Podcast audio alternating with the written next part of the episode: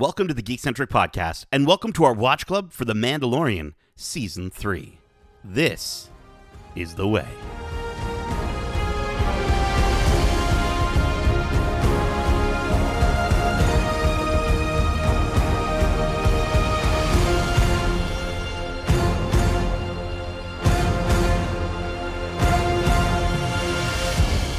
Welcome to Watch Club. My name is Nate, and this is our Watch Club for The Mandalorian Season 3, Episode 1, titled The Apostate, directed by Rick Famuyiwa.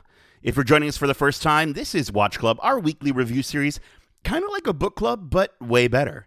Keep in mind, we will be going into full spoilers for this series and Star Wars in general, so if you haven't watched this week's episode yet, be sure to do so and then come right back in less than 12 parsecs. Now, before we trust a bunch of Anzellans to repair an old friend, let me introduce you to some of my old friends joining me for this episode. First up, he's the juxtapositional Django loving, Jar Jar justifying, Jawa junkin, Justin the Low Baka Lawrence. Yo yo, what's going on? Justin, you know who Lowbacca is, right?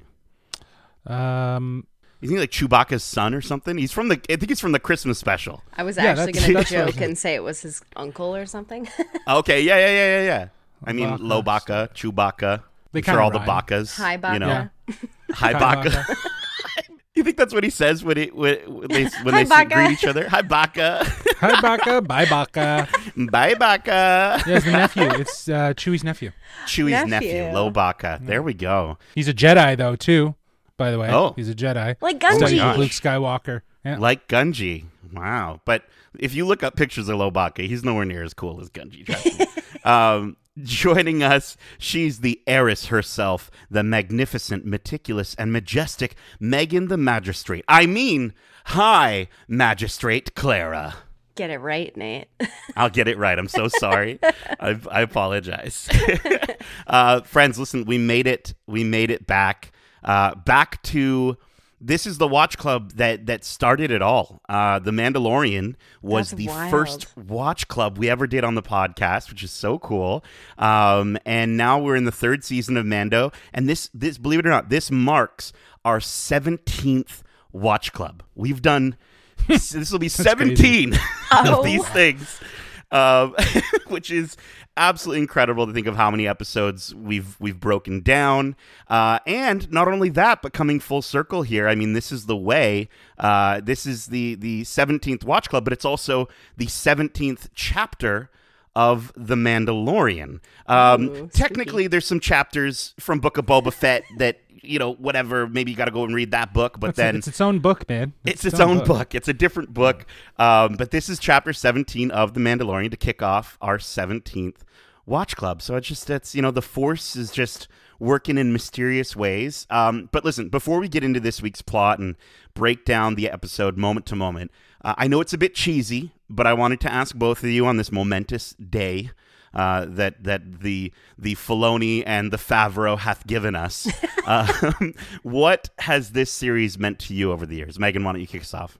Well, believe it or not, this is also the first episode of Geekcentric I ever did. Was Oh, really? the Mandalorian Watch Club? Uh, yeah, I believe right. it was. Was it season, Season two? two? Yeah. Yeah, it was season two, episode two, I think maybe. With the lizard lady or frog lady. Yeah, the frog lady. The ice. Yeah, and they were in the ice planet. yeah. Yeah, that was my first ever Geekcentric episode. And uh, The Mandalorian also sort of kicked into gear my love of Star Wars. Um, I hadn't seen Clone Wars yet. And Oh, Oh wow. when, again, is it season two when Ahsoka is uh, introduced? Yes. I didn't know who she was watching that episode. I know.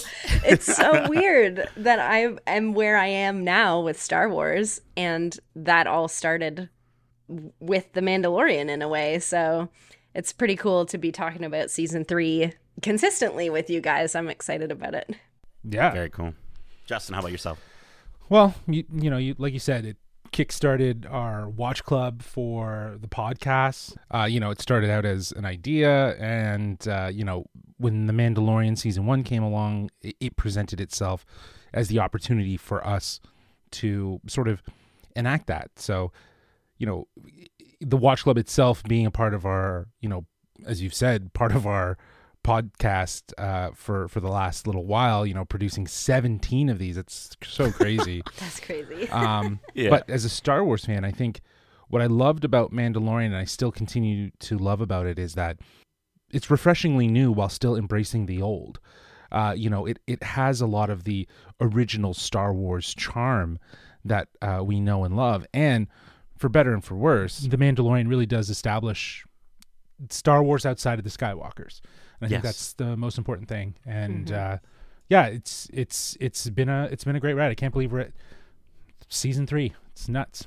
and uh, and you know we got a lot more to go from here but this is yeah this is the one that started it all um you know it's i think it's for a lot of star wars fans it's the reason to become uh, that they became day one subscribers to disney plus i know for for myself Oh, like of course we were going to subscribe to disney plus because we're huge disney fans but the fact that mando was sitting right there ready for us to to bring him in what does he say bring him in cold or bring him in warm or something like that um, I think the the show has definitely had its ups and downs, and we've discussed that here on on the uh, on the Watch Clubs. Um, but it showed us that Star Wars can work as a series, and it laid the groundwork for what seems like the future of Star Wars uh, storytelling. And I mean, come on, the first time you saw Grogu, like we didn't know he was Grogu at the time, right? He was the child.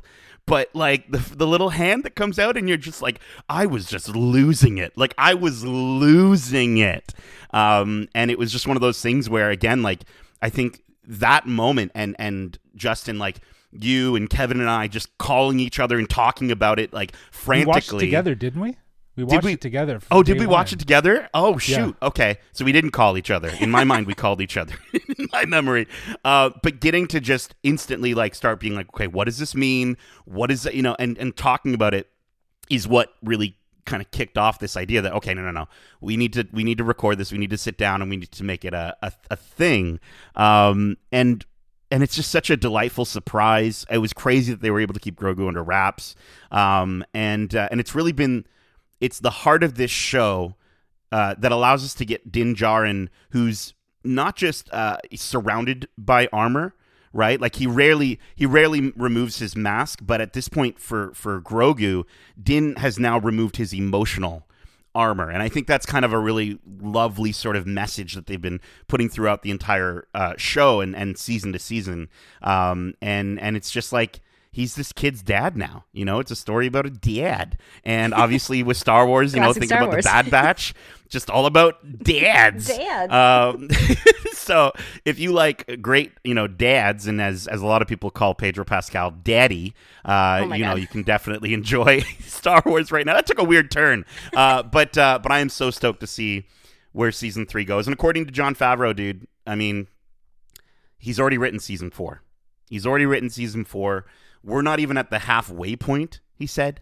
Like, we could Oh be getting God. eight seasons with these characters, which is absolutely insane. How old is Grogu going to be by the end of this? Is he going to be teen Grogu? Like, what, what's going to happen? You know? It's.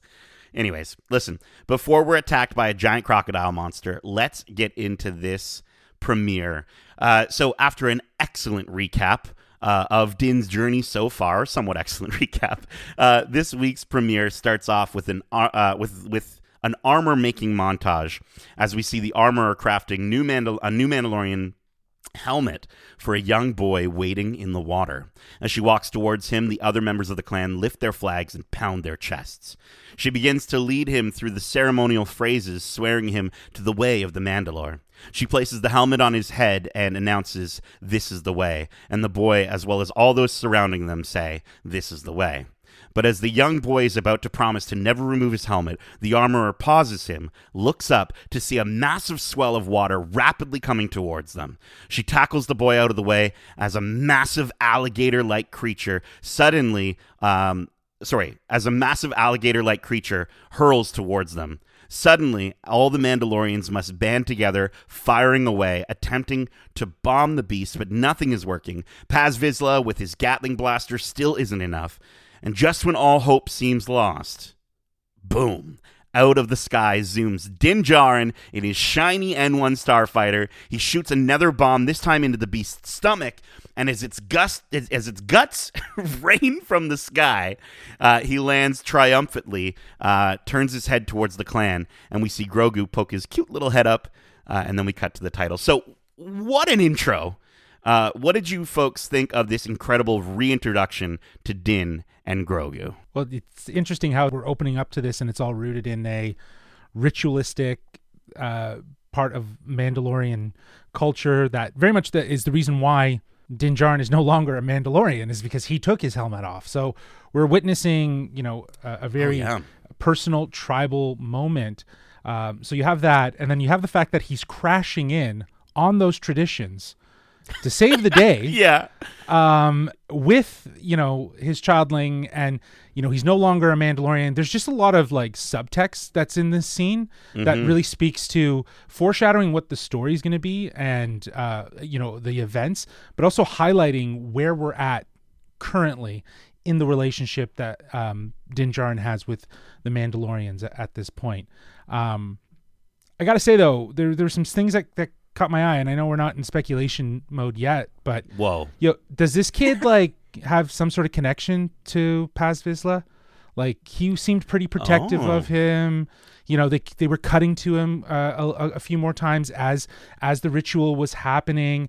You know, he jumped in and saved him.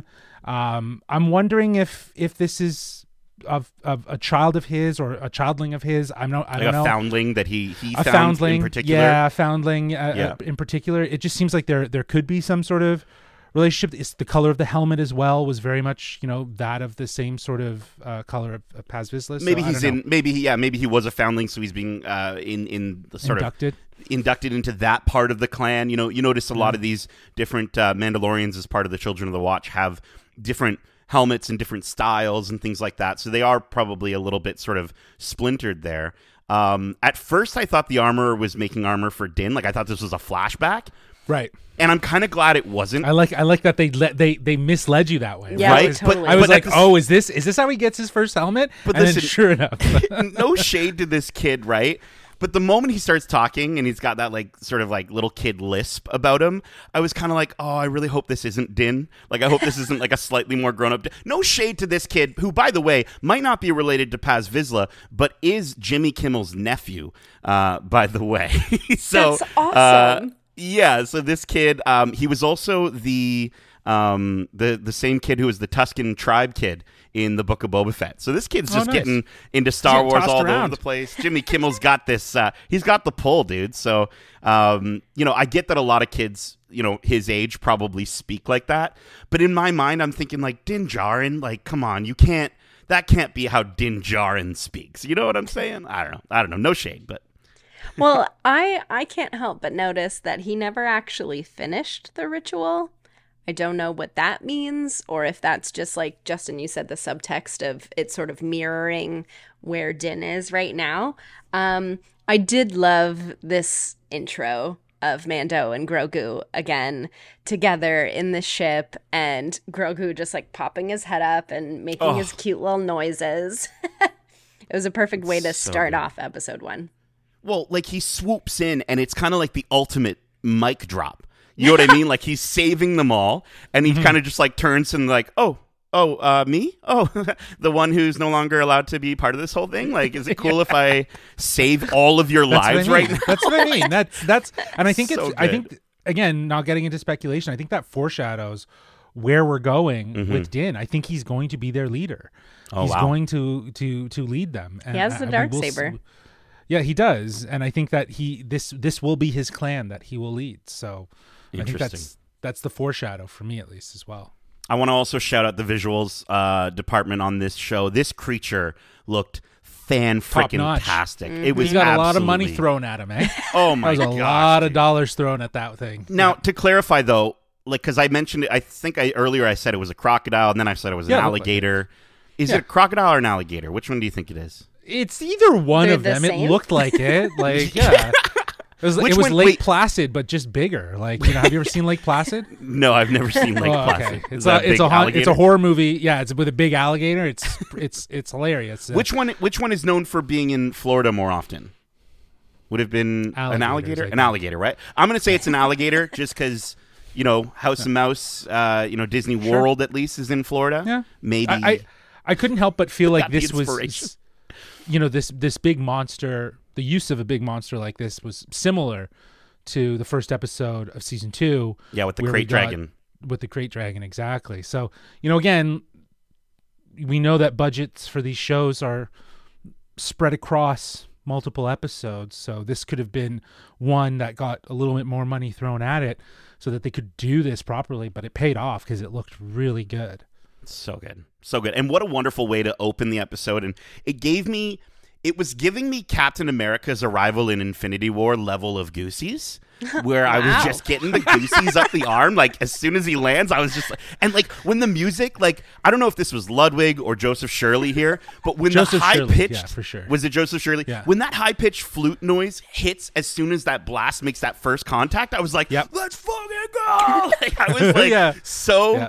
Freaking stoked. There's- and it's just, it's there's such a another good moment, that happens there's another moment that happens later that Oh. gives me that vibe as well Oh, we'll- but you're we'll right when he that. comes so zooming in to your point like you know where he's at with these with with the mandalorians And you're like oh this is gonna really bite them in their ass eh he has to come in and blow the shit up uh, Yeah. right out of Yeah. the water like it, it's it's kind of funny the irony and then you have grogu just kind of like poke it up Hi, guys. waving. So, Hi. hey remember me i'm still Yeah. around you know what i mean So like cute. it's So good. So good. Okay, so back in the armorer's uh, chambers, um, Din and Grogu walk in, and you get that classic Grogu waddle. Uh, she reminds Din that he's removed his helmet and that he's no longer a Mandalorian.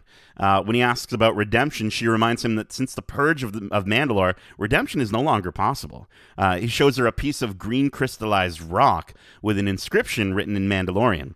Din tells her that Jawas came upon uh, the rock by trade from a traveler who found it on the surface of the planet. He expresses to her that if he can prove to her that he's bathed in the living waters uh, beneath the mines of Mandalore, uh, then by creed, the decree of exile would be lifted and he would be redeemed. Uh, after a long pause, she agrees, saying, This is the way. Uh, so this starts his journey. What did you think uh, of this moment? Why do you th- and and why do you think it's so important for him to become a Mandalorian again, or at least this version of uh, of a Mandalorian? I personally think there's a little bit of, you know, he he's only ever really known being a Mandalorian.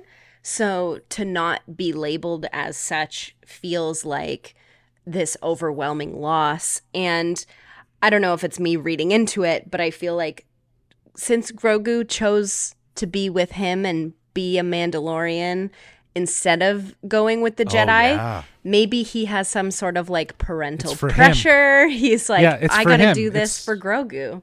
Yeah, I I totally agree with that. I think I think there's there's a sense of identity that comes with with it. I think that's the same that can be said in modern day about religion and how people identify it. It's part of who they are, and you know, as Meg was saying, this is probably all that Din has ever known as he's formulated new relationships as a Mandalorian. Um, so I think he has a huge amount of respect, and that's why he really wants to do it. But you know, it does make a lot of sense that he feels, you know, that he needs to provide for Grogu something similar that he left, which was right there for him to be th- that was going to be provided to him was to become a Jedi. So I think that here it's it's about you know having a sense of his own identity, so he can then extend that into into Grogu.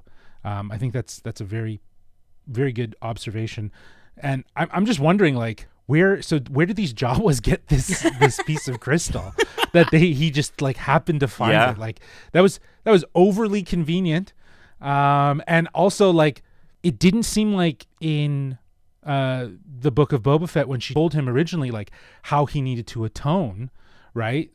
She didn't have any claims of like oh well you know the the purge destroyed everything so you can't go there Yeah. right? Like you can't go there. But now he's coming back to say, well, I can go there. Like I, I don't. I, it was kind of. It this was a little disjointed, right? Yeah, and uh, we were talking about this in the spoiler free, and so it's nice that we can kind of elaborate. But this whole little interaction felt more of like a validation of this is what Din's gonna do. Mm-hmm. This is what Din's going to do. We I think we already got that though in the Book of mm-hmm. Boba Fett, right? So it's like was it essential for us to have this clunky sort of awkward moment after especially like a, a really stellar opening that was like boom in your Yeah. face, mm. right? Like I think- so. I wonder if maybe it was them trying to find a way to get him to go to Mandalore and like maybe future storylines throughout this season are going to be Mandalore focused. So I wonder if it was like, well, this is the only thing we can think of that is like in text somewhere else so we can Right. reference that. For people who haven't watched. Um, I I, I think there Fett, could have yeah. been a yeah, there could have been a cleaner way to do it, or maybe For just sure. beef up it was that, in- it was- that but recap it was a little in- bit more, right? But and it in was that in the recap. previously on, Yeah. but in that previously on that that comes before this episode, Yeah, that moment that they're on the ship, that's from the book of Boba Fett, Right, Right. yeah. We do get that moment when she says, "You're no longer Oh, a it Mandalorian. was, You have to, you have to atone." Right. So it's like, uh, and and that was pretty much the surmise of of where we left off with Din, and now here he is saying like, "Hey, I found this."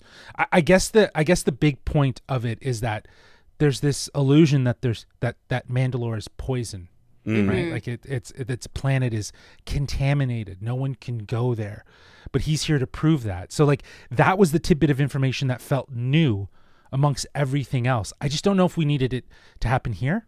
Do you know what I mean? Like Yeah. he he's obviously going to go through and start exploring and figuring out how he gets to Mandalore and Right. how you know and, and what he needs. Sorry We- for to get to get his journey right. we could have gotten maybe this sort of uh, with Bo later on. Yeah. Exactly. Yeah. Mm-hmm. Yeah. Now, I do have a question Yeah. in regards to the purge, and it may Mm-hmm. be a stupid question, but when did that happen?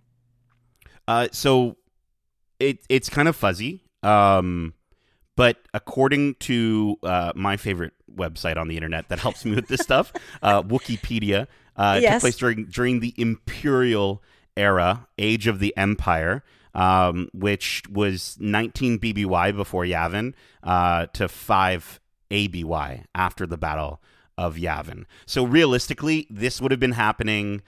I'm going to assume during, um, you know, maybe uh, Empire Strikes Back. it's probably like yeah. the best sort well, of you said rough before estimate. Yavin.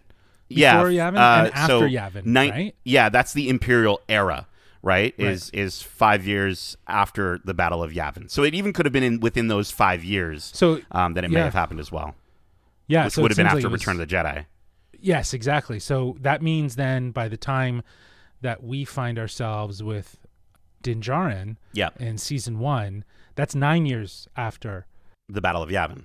the Yes, Battle of Yavin. okay. So, so it's like it's like half half. it's in that know- time frame. I'm going to Yeah, assume. exactly. So Yeah. it's it's maybe, something that's maybe, obviously maybe. Jon Favreau will come out and give us more of a More I of a think- I timeline think- breakdown. no, they some some some fan, some geek like us or someone else is gonna Yeah. find the time and make like some beautiful graphic. Well, and, send Oh yeah, us, it'll be a big tree. Yeah, exactly. Yeah, And yeah. They'll, they'll have a timeline and they'll have little dots and say like this is where this happens and stuff. So So then, yeah, Um, it is. It yeah. does. It does make it strange that uh, the architect, or what is she called, the armorer, the armorer. Yeah. um, that she Going Matrix on us right there. didn't. I know. um, it is weird though that she didn't propose this exact same thing in Book of Boba Fett, and they waited until now, making Yeah. it quite a clunky way to go through and get Again, this this is where there's a bit of disjointedness, and I'm sure, you know what? At some point, I'm sure Dave Filoni will come out and release an animated short that's going to answer all these I'm into it. for us. um, but I think, um, to me though, I loved your answer, Megan, regarding like why does he want to become a Mandalorian? It's for Grogu. To me, I, I kind of originally felt like it was a bit of um a reversal in a way where I sort of thought like I was picturing the idea of uh, the Children of the Watch almost being similar to the Jedi and Grogu saying, "Well, I don't want to be a Jedi," and so I thought in my mind that you know uh, Din just kind of instantly going into like, well, now we both have to be you know not just Mandalorians, but like this version of Mandalorian, which is the only Mandalorian he knows, which again sort of does make a lot of sense, but it kind of reminds me of, you know, I mentioned earlier in the show him sort of he's he's going with what he's comfortable with. He's getting back in that armor, and so for me, I kind of hope that he that Bo Katan has more influence, not just on him, but on him and then through him to the children of the watch or to certain parts of the children of the watch. And I think that is going to ultimately set up and I again we're jumping through speculation here, but I think that's ultimately going to set up the the one of the bigger parts of the conflict between Bo-Katan and and the children of the watch and I think there's going to be like Din and Grogu are kind of going to be like right in the middle of that. And so I kind of feel like Well, that's that's where we're sort of leaning towards is like how do we how do we get you know how do we Miley Cyrus this stuff? How do we get the best of both worlds? Because dude, I want to see I want to see Pedro Pascal's face. Okay, he is such a good actor. We've talked about this in our Last Well- of Us Watch Club. Um, I I think it would be phenomenal, and I also want to see Jon Favreau take his mask off, his his helmet off, and as Paz Vizsla. And I just think it would be really really fun to sort of see this idea that like they can ch- they they can have their they can have their their rules, but they can they can change them as well. And Well, I think that's important. Yeah, but I, I think the bigger story here is is is the idea that the two sides have as as conflicting beliefs. You know, right? Like it's almost like Bo-Katan looks at you know the watch and and you know where Din comes from as you know children who listen to fairy tales and Right. you know you know she she made that very clear in in in season two that you know you're like yeah you've you've drank the kool-aid bro uh, you you're all you're all in on on this mandalorian culture you know and i think that that that is kind of the divisiveness that's going to happen and i think like you said din and grogu are going to find themselves in the middle because they they're kind they're they're so different They are the middle. from those traditions Yeah. right? They are they are the divide and I, again like that's going back to the opening scene how they're smashing in they're crashing in and and you know saving the day and blowing up tradition Yeah. you know what i mean they're blowing it up so Yep. it's like it's they just it's change kind it. of they change it. They're just like that is the way. the whole thing just changes to that is the way. Um, okay, I want to talk about With this a next snap. part. I want to. I want to talk about the yeah. Grogu does a little like "Mm, hey snap. Uh, okay, I want to talk about this next part though because uh, I think massive smiles on all of our faces uh, while traveling in the N1 starfighter through hyperspace. Grogu senses something traveling with them. Uh, he looks up through the glass of the secondary cockpit and he sees the silhouette of a massive whale shaped creature swimming alongside them. And then, even better than that, the camera pulls back to show not only the scale of this creature, but in doing so, we see many more of them swimming alongside them. Even the little baby one that's kind of like the Grogu of their group. Uh, and and you know, Grogu then he gets enamored and then he gets all tired and he sneaks up and has a little snuggle with his daddy uh, in the main cockpit. Um, so let's stop here. Thank the makers, Dave Filoni uh, and Johnny Fabs. Holy crap. We just got Purrgils in live action Star Wars. Um, okay, let's let's talk about this. Talk about what your reaction was to this moment, and and how much of this do- is this a setup for Ezra and Thrawn? They're so close. I in my mind they were right there. What what do you guys think? How, what did you think of this absolutely incredible moment? Well, I mean, they already hinted at Thrawn with mm-hmm. Ahsoka, Yep. which makes no sense timeline wise because she said go find Thrawn, but Yeah. we're like, as far as we know, he's still in wherever with Ezra. So does she know what has happened? Stuff has gone on behind the scenes that we haven't seen yet. So I'm it sure, obviously yeah. is a hint, but they've already hinted at that before. Mm. Yeah, I, I took this as more of a hint at how powerful Grogu has gotten with using the Force. Um, Do you I think, think, he that can sense them? I yeah, that's what I think. That's that's what it was. I think that if anything, to your point, it does foreshadow the fact that we will potentially see that story and see how Ezra and Thrawn have found a way. Because yeah, you're right. Like in that episode with Ahsoka from season two, I don't think she says like. um I don't think she says go get Thrawn. She says where is Thrawn? Where like, is Thrawn? Like where is your Oh. leader? Like where is your where is your leader? She, she and he has come back. So we, in my mind, I assume that it already resolved itself. Ezra and and Thrawn have somehow made it back, and maybe that's what we'll explore is that story. I like the idea that Uh, they uh, might be homies by now. Like they were like, They listen, we were Ron and trapped- Ezra? we tra- yeah, we were trapped with them Purrgils for a long Bro. time. They both grew beards, and then they both shaved them to just have mustaches. And they're like, they're like, they're just bros. well, by the- I think it's going to be interesting if if they if how they play with time displacement with Oh, it. yeah. Like if if maybe not as much time has passed, right? Like time has passed because they're going to age up Ezra, but like maybe not as much as as they would have thought. Do you know what I mean? Like for how long? Um, but to see this was I was in total awe. oh, Um, it was it was absolutely fantastic. I, my my wife was with me. She she hasn't watched too much of it, um, but like when that happened, she's like, "Oh my god, look at Grogu, he's so cute!" And then she, I just gasped when I saw in, this, in disguise the Purrgils, and I was just like, "She's like, what? What is it? What are those things? What what's going on?" And I'm just like, "I it's too long of a story to tell, but my god, I'm so happy that we're at least." Bringing these these threads over connecting the dots you know Yeah. and and like you said thank the maker that f- you know Filoni is Really? Every is time something animated everything. is brought into live action, It's it's, another Filoni. like Yeah. chef's kiss. uh, and Filoni is that that chef, and he's he's not wearing a chef's hat, wearing a cowboy hat. But um, you know, I think the badass way that they introduced Mando and then followed up, like I didn't think when that moment happened at the very beginning of the episode, I didn't think my smile could get bigger, but it did, uh, and as it got as big as a Purrgil. In this moment, um, and it was absolutely Purrgil in your mouth. a per- put a purple in my mouth. Uh, it was an absolutely wonderful moment, and I think it re- it, what's great about it is that it does really work for fans of the animated series, but then for those who maybe have no idea, like Justin, like you were saying with with your wife, like if for them it's just a really lovely moment that just highlights uh, one of the best aspects of the character of Grogu is that he's this curious little kid, and and and maybe he's got this special connection to force sensitive beings. well I think Um, he's and I, think that. he could be he could be the gateway of how they may find their way back Yeah, Do you know what I is he If the they chosen haven't- one? is he the chosen Whoa, one whoa! whoa You were supposed Little to be Annie. the chosen one. Democracy. it's so good. I can't. Um, um, anyways, I really hope we do get to see Ezra and Thrawn. Uh, hopefully, anytime now. We got that Ahsoka series coming up, so this was if this was like a little tease. I've to heard be rumors like, they're not it's in it. happening.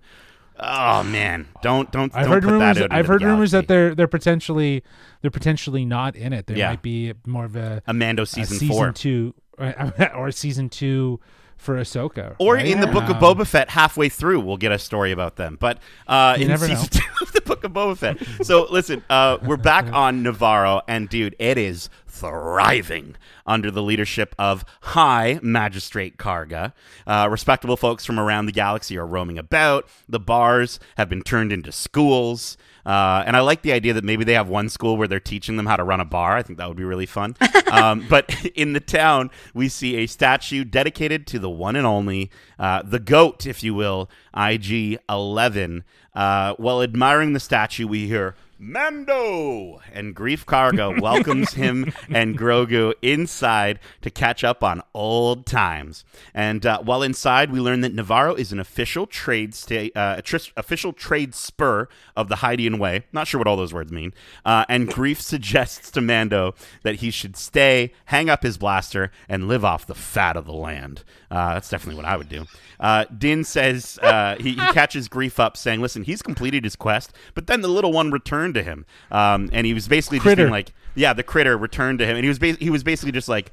Dude, just go watch the Book of Boba Fett already. Uh, he removed his helmet and uh, and he said, you know, now I'm an apostate, so I got to go deal with all that. And uh, and you know, Karga's like, well, that's all the more reason to stay. Um, but then their conversation is cut short when a protocol droid rushes in to tell them there's pirates in the courtyard. So before we get to those pirates, uh, what did you think of the changes to Navarro and uh, Magistrate? I mean, um, High Magistrate Karga. Uh, this was great to see Carl Weathers come back. you know, we knew he was going to be in the show. Um, I, I, he it's definitely thriving. He has two like little Vespa droids that hold his Carry his cape. cape. yeah, wherever he goes, like you can see them like thrumping down the stairs and stuff. So funny. Imagine that's your Um, purpose. Like it reminds me of, of the butter robot from from Rick and Morty, that's- where it's just like this is your life. This is what you well, do. th- well, if you're gonna see, you know, gluttony and vanity in, in its highest form, it would be in a sense, in the sense of having a droid Yep. carry your cape the entire way. So they definitely, you know, Navarro's doing well.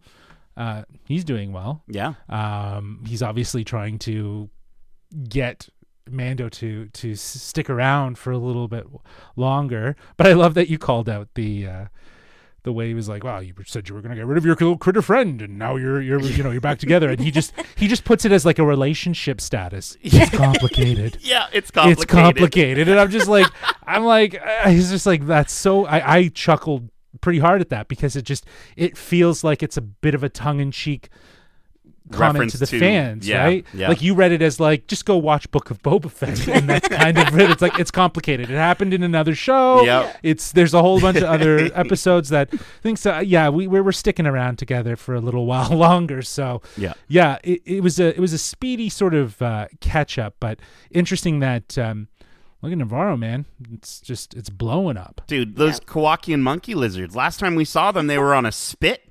They were roasting on a spit, and now they're free Oh roaming. God. I wonder if there's like a PETA of the Star Wars universe that flew in and was just like, "Listen, Greef, you gotta, you gotta make some changes around here, okay? These are protected animals, uh, these Kowakian monkey lizards." But um, you know, Greef, I think is. I love that he's sort of Carl Weathers is perfect for this character, and I love that he's kind of he's he's both. I love how he kind of acts like it's not a really big deal, like, "Hey, it's High Magistrate to you," but then, but then when somebody else messes it up, he's like, "Get the fucking name right, okay? It's High Magistrate." Uh, it's so funny, um, and I, you know, I think we've mentioned a, a, in, uh, in our previous watch clubs a bunch of times for this show that it at times it feels very video game esque with its side quests. Uh, and this episode is not only setting up a ton of side quests, but the growth of Navarro also reminds me. And Megan, you're gonna you're gonna smile as big as a pergola right now. Uh, this reminds me a lot of Tarrey Town uh, from the Legend of Zelda: Breath of the Wild, right? Where in that game, every time you come back, it's just getting better and better and better. And I love that we can see these changes happen without having to uh, necessarily directly influence them. It just shows that, like, from a storytelling standpoint, that the galaxy is going to grow and change whether you're there or not, Mando. And I think that, from a, a, a narrative standpoint, is awesome. And I love that they're able to do that. I also think that uh, Navarro looks like it's going to be our almost landing pad for the season. This is Yeah. going to be the town that he's constantly coming back to. And to see a lush, built up town is super awesome and great to be able to revisit and maybe catch new things every time we go back. Oh, yeah. I, I also think it's going to be a place of great conflict. I think we'll see some some some Mandalorians falling from the sky Oh, into no. into the city. Uh, to There was maybe something in the trailer, right? Wasn't there? Yeah, Yeah. yeah, there was something Yeah. in the trailer. And now seeing Navarro now after this first episode, I'm like, oh, maybe that was it. Because I think I think instinctually when I saw it, I, I thought of it as a flashback uh, to uh, the moment with Din, With Din getting when He rescued. was younger, Yep. getting rescued, and I thought, you know, but now thinking about it and seeing Navarro, I'm like, oh wait, maybe this is where it's going to happen. It's not a flashback because now that makes sense. Like, why would we go back to that moment? We've already seen that moment. Maybe it's something new. Maybe there is going to be a a a conflict of some sort that will happen in Navarro. But I do think that it's very important With that those pirates. we reestablish with the Yeah, pirate. Exactly. Yeah. We. I think it's important that we reestablish Navarro and its importance uh, to you know not just Mando but to the story as as a, as a whole. Right. For sure. I also just want to point out a couple of the many adorable Grogu moments Oh, that happen in this on. episode. Number one, baby's always hungry. So he will find any snack that he can and just grab it, eat it. But also, just watching him like spin himself in the chair was one of my favorite things of the episode. He's strong with the Force now. Remember how often He just often plays it would, with he, it. When he used the Yeah. force before, it would like he'd get a little tuckered out, and you have to go to take a little nap nap. But now he can just push himself around on a little chair and pull little skittles into his mouth. Like it's fantastic. Um, no, I love it. And and just one more thing before we move on, Justin, you had mentioned a um, kind of like how it's complicated felt like an in joke. I think another line that really felt like an in joke. There's this exchange between Din and Karga where he corrects him and he says his name is Grogu, and Karga just looks at him, and goes, "If you say so." It's just So so funny because that was everyone's reaction when when it was revealed that his name is Grogu. We're just like, Grogu, okay, okay, I guess. So good. He'll but you don't want us to call him Baby Yoda? Yeah, he'll always be Baby Yoda, but it's just so funny that like, if you say so. If you say so. uh, perfect line delivery. Okay. Uh, Din and Karga walk out to see Vane and his men attempting to have a drink in a school. Vane and his men, uh, you know, remind Karga that if it wasn't for his boss, their boss, the Pirate King Gorian Shard's cut of the treasure, the saloon would have never been built in the first place. Uh, after they continue to refuse to move, uh, the two settle it with a classic, intense Old West shootout. Karga shoots the gun right out of Vane's hand, and as the other pirates raise their blasters, Din and Karga shoot them all dead, and Greef sends Vane off with a warning. Uh, after the shootout, Greef opens up to Mando about his true intentions in wanting him to stay, claiming that he needs a new marshal now that Marshal Dune uh, has been recruited by special forces. Uh, and we also learn Special that, forces. Yeah, we also learned that Moff Gideon was sent off uh, to a New Republic war tribunal. So let's pause here for a second. Uh, Cara Dune has been recruited by special forces. Moff Gideon was sent off to a New Republic war tribunal. What does this all mean? And will we se- ever see these characters uh, again? Cara, Cara Dune? Dune for sh- no. no, yeah, we're, Okay. she's that's just a polite way of saying like uh, you know what though actually I- I'll t- I retract. I we could see her again. We we could see her show up, but this might just be a nice way to preserve her character and send it off without saying anything bad. Well, ju- you know, I think that's just the it's the it's the political way to kind of address and you know Rick shift to the side. Rick Femu, Fem, Femu, I gotta always get that right. Rick Famuyiwa, uh, who we actually interviewed, friends with by the Cara way. Yeah. Um, I don't. Well, I don't know if he's is he friends with uh, with with Gina Carano? Well, in doing some research, getting ready for the interview, yeah. um, I watched behind the scenes, and she loved working with him, and it seemed like that they kind of may have formed like a friendship. You know what I mean? So, Mm-hmm. Well, he uh, I mean, I think she spoke highly of a lot of people. I think she also spoke about things she shouldn't have spoken about online. yes, so. very toxic, and then doubling down on them. Um, Yeah. and, and, like her character was was fantastic. Like I such loved a Luna Lovegood. I loved. Oh my gosh, I loved, but I loved Cara Dune uh, quite a bit. I thought she was such a cool character, and uh, and Rick Femu Femu Famuyiwa um, did say that she is a really important character to the story. So I think we might see Cara Dune again, not not Gina Carano. I think she'll be recast. Um, I think Marvel's done it. I think Star Wars. I think Lucasfilm. They're not against doing that necessarily. Um, and I think we'll see whoever this new person is, this new Cara Dune, alongside Bill Burr and Paul Sun Hyung Lee uh, in the Rangers of the New Republic. I think it's actually still going to happen, especially with this little toss up of recruited by special forces. And in just saying that, in just giving us that one line, they've now just said, you know what? Now we've got time to develop something if we want to. They don't have to. They could just straight up Poochie it, and she's she's just gone forever. But but here, um, do you know who Poochie is? Meg? He's a Simpsons Yeah, thing. Simpsons, right? Yeah, yeah. yeah. um, but yes, I think uh, I think that's I think she's going to get recast. Now, Moff Gideon, we were in the room when Giancarlo Esposito in at Fan Expo Toronto Yeah, last he's year. coming back. He was preaching. He was giving us his church service explanation with all of his advice for our lives. Uh, but he was pretty excited about coming back for season three. So we got to see him, right? He's going to get out of Yeah, of jail or something. Yeah, he's he's gonna, and I think he's gonna show up in Moff Gideon style. Yeah. you know what I mean? Um, Badass. So, yeah, Well, even he- if it's even, even if he is imprisoned, Mm. right? He was involved in a lot of the cloning stuff, though, was he not? So Yes. Yeah, I think so. Wasn't we he? could Well, he- still He see, was at that facility. yeah, mount Yeah, something.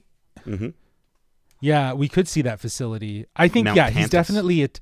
He's attached to like the sort of special projects, right? Because the Death Troopers were definitely his his his thing, and he obviously wanted Grogu, uh, so it was probably part of uh, special projects. That's the thing that we haven't really unraveled yet. Yeah. Not You know I mean? And we know So- Pershing from the trailer. We know Pershing is is hanging out on Coruscant at some point. Maybe Yeah. maybe we- he's in a jail on Coruscant or something in that regard. For sure. Yeah. For sure. And I, I know that like we've gotten more visual hints at the potential of this show kind of talking about Snoke Mm-hmm. and stuff like that. But we know with a show like The Bad Batch, cloning is very integral Huge. to it. Is is hugely important to the the story. So um yeah, I think it's it, it, I think it's safe to say that he'll come back and he'll have some sort of importance to play in in that sort of special projects area. Well, I also want to point out these pirates here. Um, we get another live action Weequay in the group. Uh, and you know we've gotten Hondo Ohnaka in in not just live action but in real life at Galaxy's Edge, uh, and then Taanti the bartender from Mos Pelgo, and now this guy, and they're just sort of proving more and more that they can give us live action, uh, you know, uh, Weequay, and so I'm wondering does that mean eventually we might get a, a true pirate king, a return of the king, if you will? Because Hondo was the pirate king before this other guy, right? So I'm wondering if, if and, and the other thing that I'm also curious too, if you look at their outfits, it does kind of look a really quite a bit like like Hondo's crew.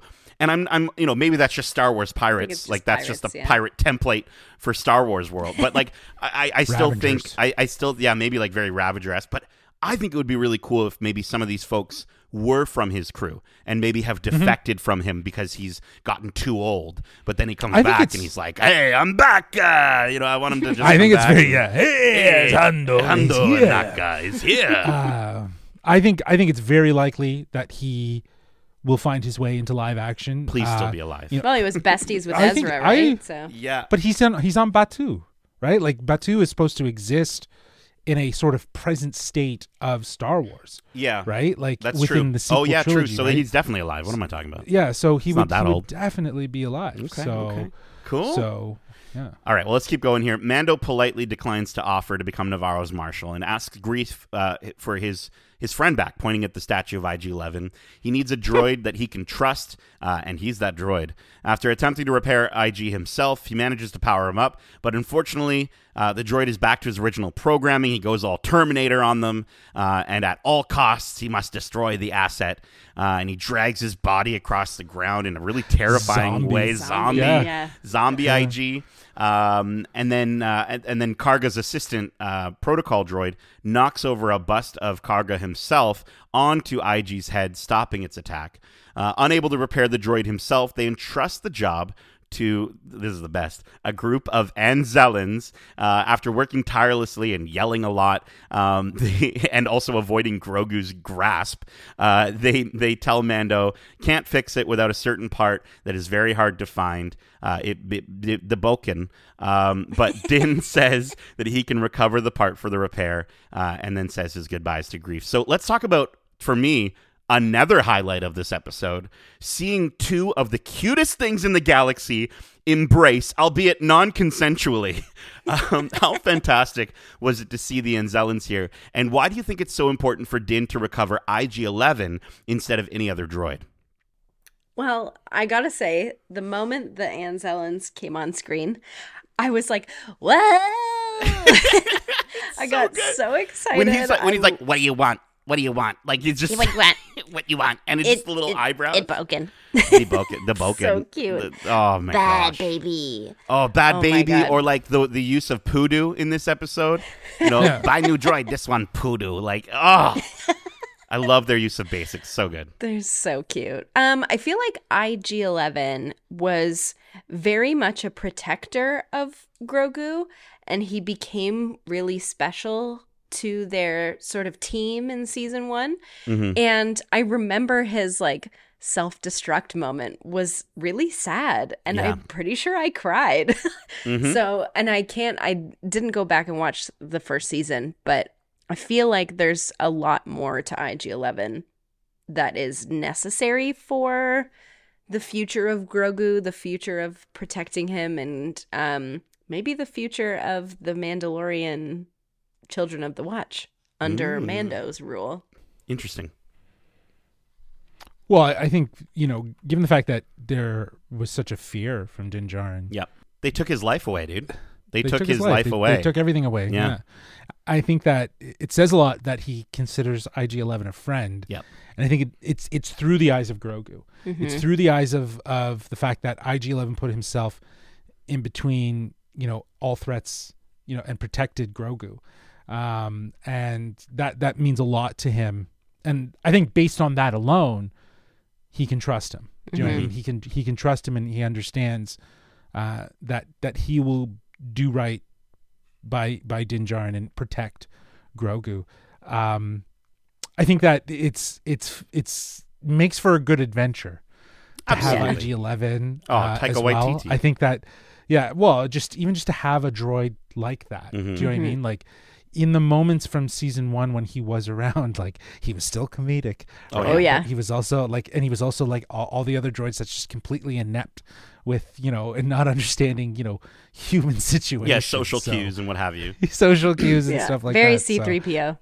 Exactly. So uh, you know, I I think I think it, it sets up a really cool you know side mission that I I hope we you know we get to see. I hope it pays off. I also I also think too it it it highlights uh, another example for Din as proof to the children of the watch that hey, listen, we can be different. We can make friends with droids and we can make friends with with little green eared uh, eared foundlings, right? And and so I think I think it's kind of another example where you know they would look at droid maybe they also sort of look at droids as as this terrible thing um, because of how they've had to you know sort of go through and, and protect uh, people from them uh, when they were being used by the separatists. Um, I, I, I want to just quickly just before we continue just a couple more things on the Anzellans because I can't get enough of these little guys. Um, shout out to Shirley Henderson uh, who does all the voices uh, for the Anzellans, Babu Frick as well in The Rise of Skywalker, um, but also Moaning Myrtle uh, from the Harry Potter franchise. She's the voice of Moaning Myrtle. So um, dope that Shirley is back. Love that. Um, and then I've got a, a fun uh, fact for you. Uh, it's not a batch fact, but it's an Anzellan fact. Um, besides showing up in the High Republic books, uh, there is an Anzellan named Shrug Drabor, who is the designer of the Halcyon, uh, which is better known as the Galactic Star Cruiser at Disney's Hollywood Studios. Uh, which is is pretty dope. I kind of he's uh, he's this little guy, and uh, and he's the one that designed the ship. So it's just kind of neat to get an in universe another in universe example of the Anzellans. It seems like they're really making Anzellans uh, a thing. Um, Yes. and uh, and yeah, I just need I need more Anzellans in my life. So I just wanted to quickly shout that that stuff out as well. Um, but let's keep going here. On their way to their next destination, Grogu's Mandalorian lesson, uh, I love how he's getting a little lesson from his dad, uh, is cut short by Vane, who shows up yet again seeking revenge for the four pirates that were shot down on Navarro. Uh, what precedes is an incredible dogfight as they pursue Din into an asteroid field. After bobbing and weaving and using stealth, he manages to take them all out, all of them except for Vane, who leads um, uh, Din directly into the sights of the Pirate King's ship. After a brief exchange, Din tells Grogu, never trust a pirate, as he blasts off into hyperspace. So, what a fantastic space fight. Uh, what did you think of Mando's skills here? And, and what did you think of uh, King Gorian Shard? I literally wrote, AKA Greenbeard, because he looks Yes. like Blackbeard from Pirates of the Caribbean, but he's Just covered in green moss. yes. Yeah, I was also getting Davy Jones vibes from the guy as well. Sorry, yes. I think that's where my brain was at. Yeah. Yeah. No, Such Greenbeard a works too. strange looking character. Love it. um not scary. I don't know if he was meant to be. I think he was meant to be kind of silly. Like he's Like played by um, yeah. He's played by Nonzo Anozi, who uh, if you've ever watched, there's a great series on Netflix called Sweet Tooth. Uh, and uh, I don't know if it's going to keep going or if they cancel, like they cancel all their stuff. But he plays uh, Tommy Jepperd on the show, and he also, by the way, plays the voice of Sam Obisanya's dad uh, on the phone when Sam is talking to his dad uh, over the phone. That's that's the voice, and I don't know if he's the I don't think he's the actor that portrays him. I still can't remember if I've seen uh, Sam Obisanya's dad in the show, um, but I uh, so. but I did love that zoom out on his. You know when he's kind of just like it felt like an '80s sci-fi thing to do, where it's just like Yeah. no, like it's so good. Yeah. They really Yeah. knocked it out of the park with this guy. He looked awesome. Yeah. Yeah, he looked like uh, the swamp thing, not the man thing. Swamp thing. Right. Um, Good to you know, differentiate. very, very, uh, you know, green, floral, Mhm. dangly bits, and just super tall. Um, but like, I don't know. Again, I think what's what's been interesting about this episode is that we're we're kind of seeing different um, things that we probably are going to be revisiting throughout the rest of the season. Like, I, I think it's safe to say that He's this coming back. is he's coming back. He's Mhm. going to come Mhm. after after Mando hard. So and then it's going to be interesting. And dude, here's what's gonna happen. Right, he's gonna be there. They're fighting. The children of the Watch are fighting in Navarro, and all seems lost. And guess what happens?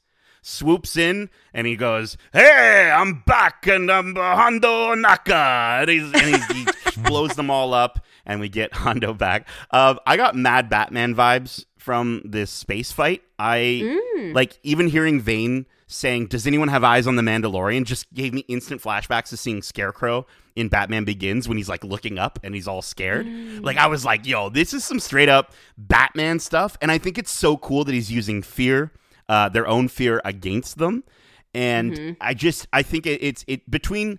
This and Luthen Rael's Fondor haulcraft with its use of the laser beams, they are stepping up the space combat in Space Star combat, Wars. yeah. Huge, like They're bigly. reimagining. It's so cool. Yeah, they're reima- Yeah, they're reimagining the the dogfight. It's not just you know based on old World War, uh, you know, footage. It's it's now adapted. So, So I thought what was really cool is like you said, bobbing and weaving, going stealth, and just the cool wraparound tricks that he did. And he was blasting them. He was just shooting them off one by one.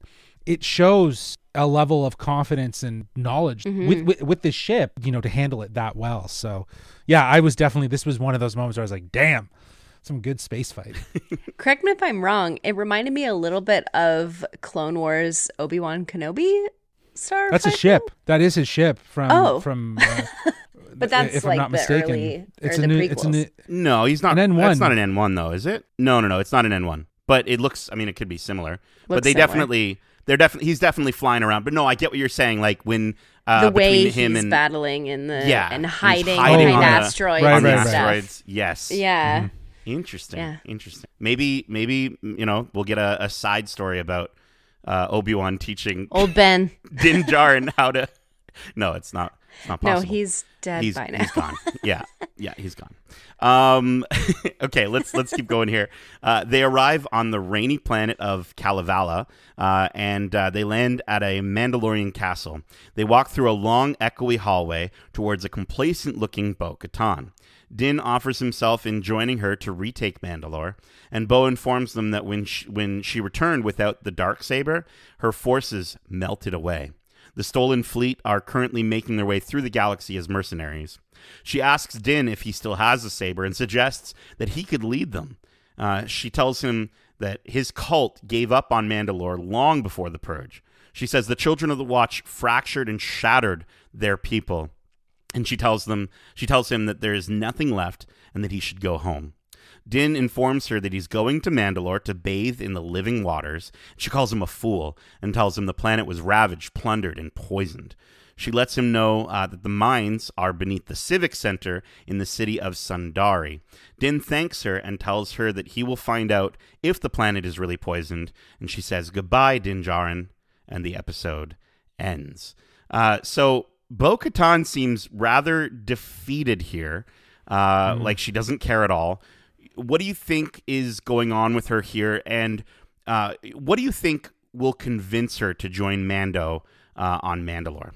Well, I think, uh, I mean, first viewing of Bo in this season is epic. The way she's, I mean, I understand she's defeated and and sad and maybe a little disheartened, but the way she's like posed up on her throne, Oh, I was yeah. like, damn, let's go, Bo. Um, but I feel like there's still a little bit of jealousy in the fact that Din has the sword and Mm-hmm. she can't have it. And again, this was that moment of when she returned to her people, all of her people left her because she didn't come back with the sword. So not only is she defeated with the fact that everyone who was following her just decided that she's not worth it anymore, Oh. but she now like rules a th- throne of nothing, which Yeah. is even more upsetting. Yeah. So yeah, Yeah, she's, she's in a, a rough leader spot. with no people. Yeah. yeah. She's a leader with no people. She's she's defeated. She's mourning her loss. She's kind of in self pity mode right now, uh, in my opinion. And I think that that's you know, to to your question about what's gonna get her out of her rut. You know, all I would say is wait for episode two. But uh, um, I think the the the main thing that's clear here is that you're right. There's a sense of animosity and jealousy. Um, you know, she doesn't think that Din Djarin is deserving of the dark saber. He doesn't understand, you know, its importance and what it what it means, you know, for Mandalore and for the people of Mandalore. Um, so I, I think that in its in, in that in itself is kind of where that attitude comes from. This this sort of you know uh, degrading like you think you you you think you you can just go to Mandalore and like solve all your problems?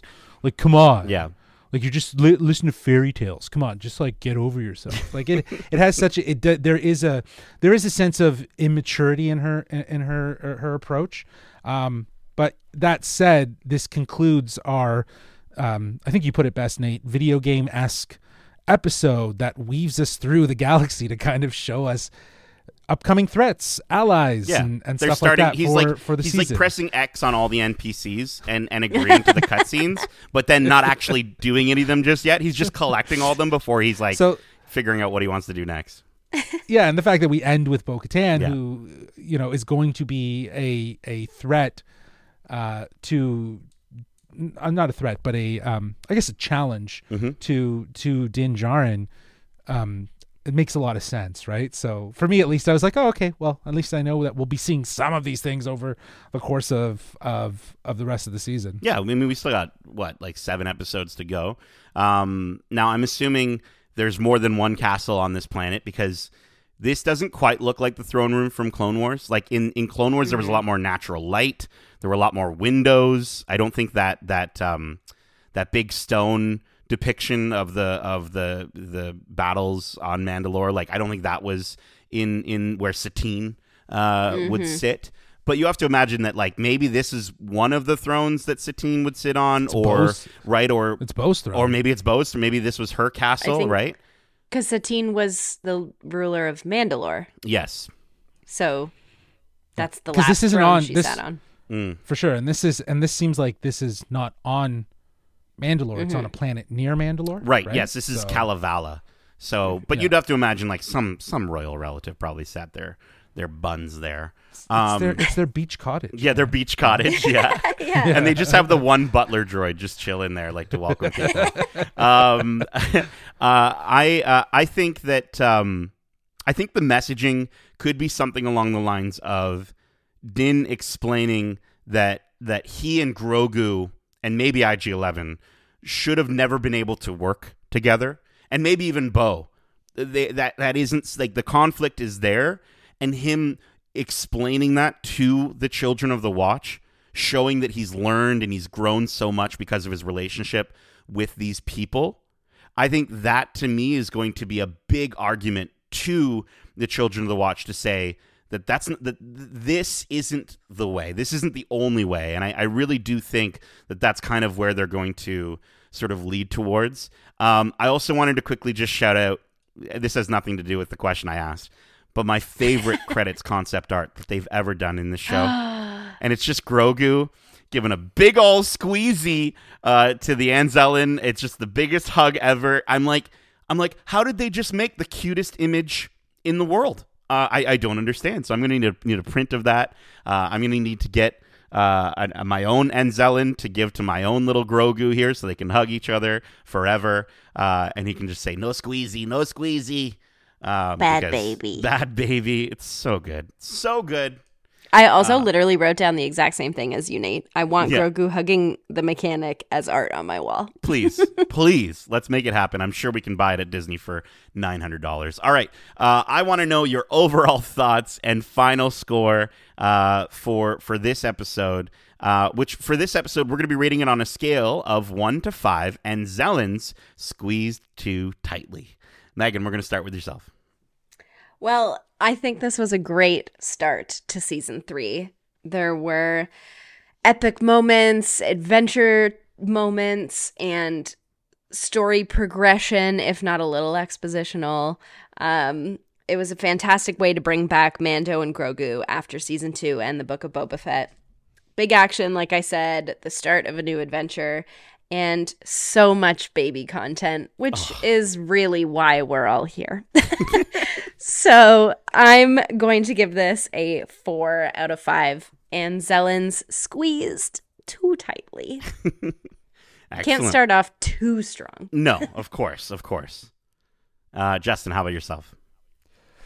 Yeah, I think this episode, um, i- its strength is the the way it confidently takes us through the galaxy, through Din Djarin and, and Grogu's perspectives, to reconnect with, with with their allies, to meet new enemies, to very much establish what will be the remaining seven episodes. Is is seeing a lot of this this unfold. Um, it did not disappoint with with the action. It did not disappoint by setting up great adventure. Uh, it set up some pretty cool characters as well. Um, it showed it gave us a really cool moment from from the animated that you know uh, I think was caught me off guard at least. Oh, yeah. I was like, damn, it's like let's let's go. Um, but it also then you know reintroduces us to, in my opinion, a bit more of an updated Din Djarin, an updated Grogu. Uh, you know, and yeah, I think that it, it, it it's the proper introduction to a season three. It feels it feels very fitting, and it had so much Star Wars charm, right? Like the cuteness that is so inherently like that is now part of Star Wars because of Grogu found a place here. We found the Western also here. You know, we found some great space dogfights in this episode. You So know, much. We had some magical moments. We had a big creature, right? So it really does tick everything off. I think the thing that is why I'm going to be giving this a bit of a lower score is only because it was, you know, I said in our, our spoiler free.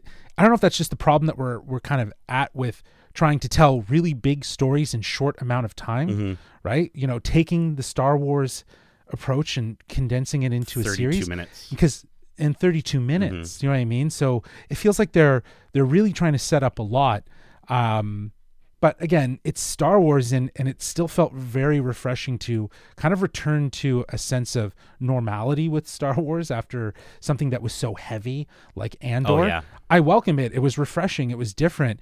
But like i was saying at the top of the show when we first got season one of The Mandalorian, it felt different, but also honoring the traditions of Star Wars. Whereas Andor now just feels so far outside of the box of Star Wars that In a good it's- way. it's kind of refreshing in the best way Yeah. Mm-hmm. possible. That, that that's a compliment to to it.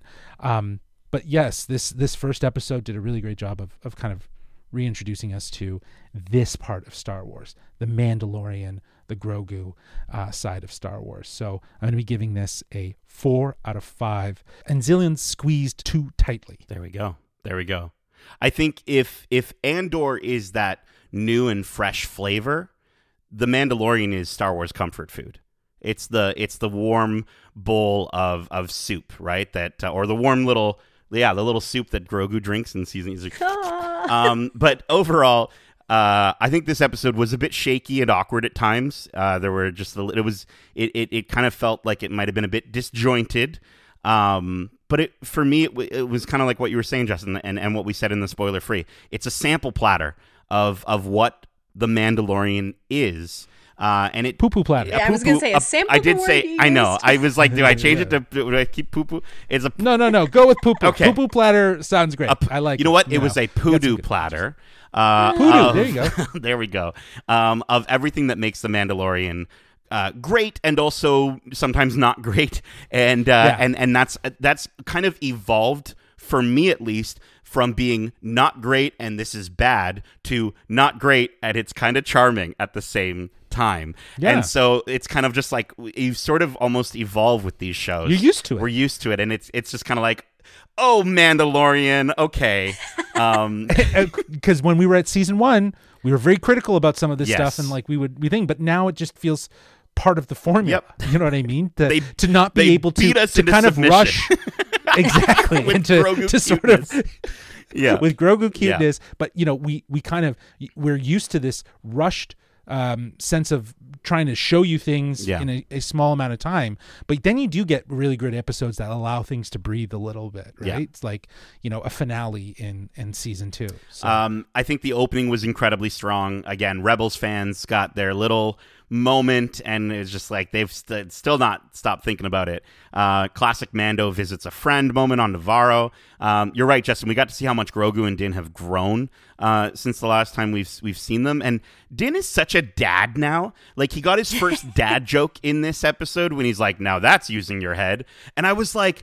Who is this man right now? Who is this Mando? Dad Djarin. Dad Djarin Dad over Djarin. here. He's dropping his dad jokes. I was like, that is so hilarious and so unexpected. But be- he's becoming a full dad now. Um, and uh, and again, the awesome space battle, the wonderful tease with Bo-Katan at the end. Great action, funny moments, intriguing setups uh, for what I'm sure is going to be a fantastic season. So I'm going to give this first episode a solid four uh, uh, out of five. Uh, Anzellans squeezed too tightly uh, the Bo- the Balkan the Balkan and I love I love how Greef is like he's saying Mando he's saying it's broken. it's like yeah I get that part. He's like, I got it, I got it. So good. I Um, think it was the one where he where he said he was broken and then he spits on it. yeah. and, then he had, and then he had to clarify, make sure he understood. He's like, I got I get it. I I got get it. So good. All right. Well, that is it for this week's Watch Club for The Mandalorian Season 3. We hope you enjoyed it. And if you did, make sure to subscribe to us wherever you like to listen to podcasts if you haven't already. And if you want to write into the show with your thoughts or predictions on the shows we cover in Watch Club, well, listen, you don't have to hire a bunch of small aliens to fix a robot that can help you guide you to your next bath time. Instead, Megan, can you let the children of the Watch Club Oh, new thing, Children of the Watch Club. I don't know. I'm trying it out. Uh, can you let the children? can you let the children of the Watch Club know how they can reach us by holo message? They can reach us at wearegeekcentric at gmail.com. That's wearegeekcentric at gmail.com. Or they can find us on Twitter at geekcentricyt or on Instagram at wearegeekcentric. It was very clean, very protocol droid of you. That felt Yes. very, yeah, it was great. Uh, keep in mind This we my also answering machine voice.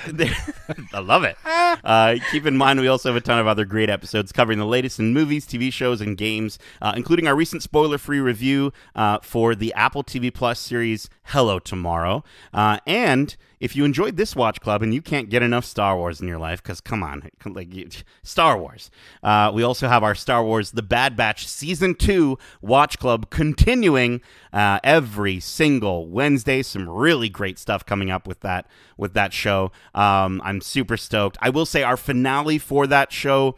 Um, we still have a few more episodes before we get to it. Might be a little bit uh, delayed as as we we didn't uh, happen to get that one ahead of time to record. Um, but we are so excited. I'm so stoked for. it. I cannot wait to see where Oh it my goes. God, yeah. Um, we also have interviews out now with this episode's director, Rick Famuyiwa, uh, and uh, as well as Bo Katan Kryze herself. Katee Sackhoff, uh, where Justin had the chance to sit down with them and discuss their voice in the larger Mandalorian story, as well as uh, there's a lovely moment about Star Wars parenting, um, which is just absolutely adorable. So go give those episodes a listen uh, right here on your podcast service of choice, or you can check out that interview on YouTube at youtube.com slash geekcentric. And be sure to check out our TikTok at We Are Geekcentric as well. We got some cool TikToks going on. Uh, I'll get Justin to do a TikTok dance one day.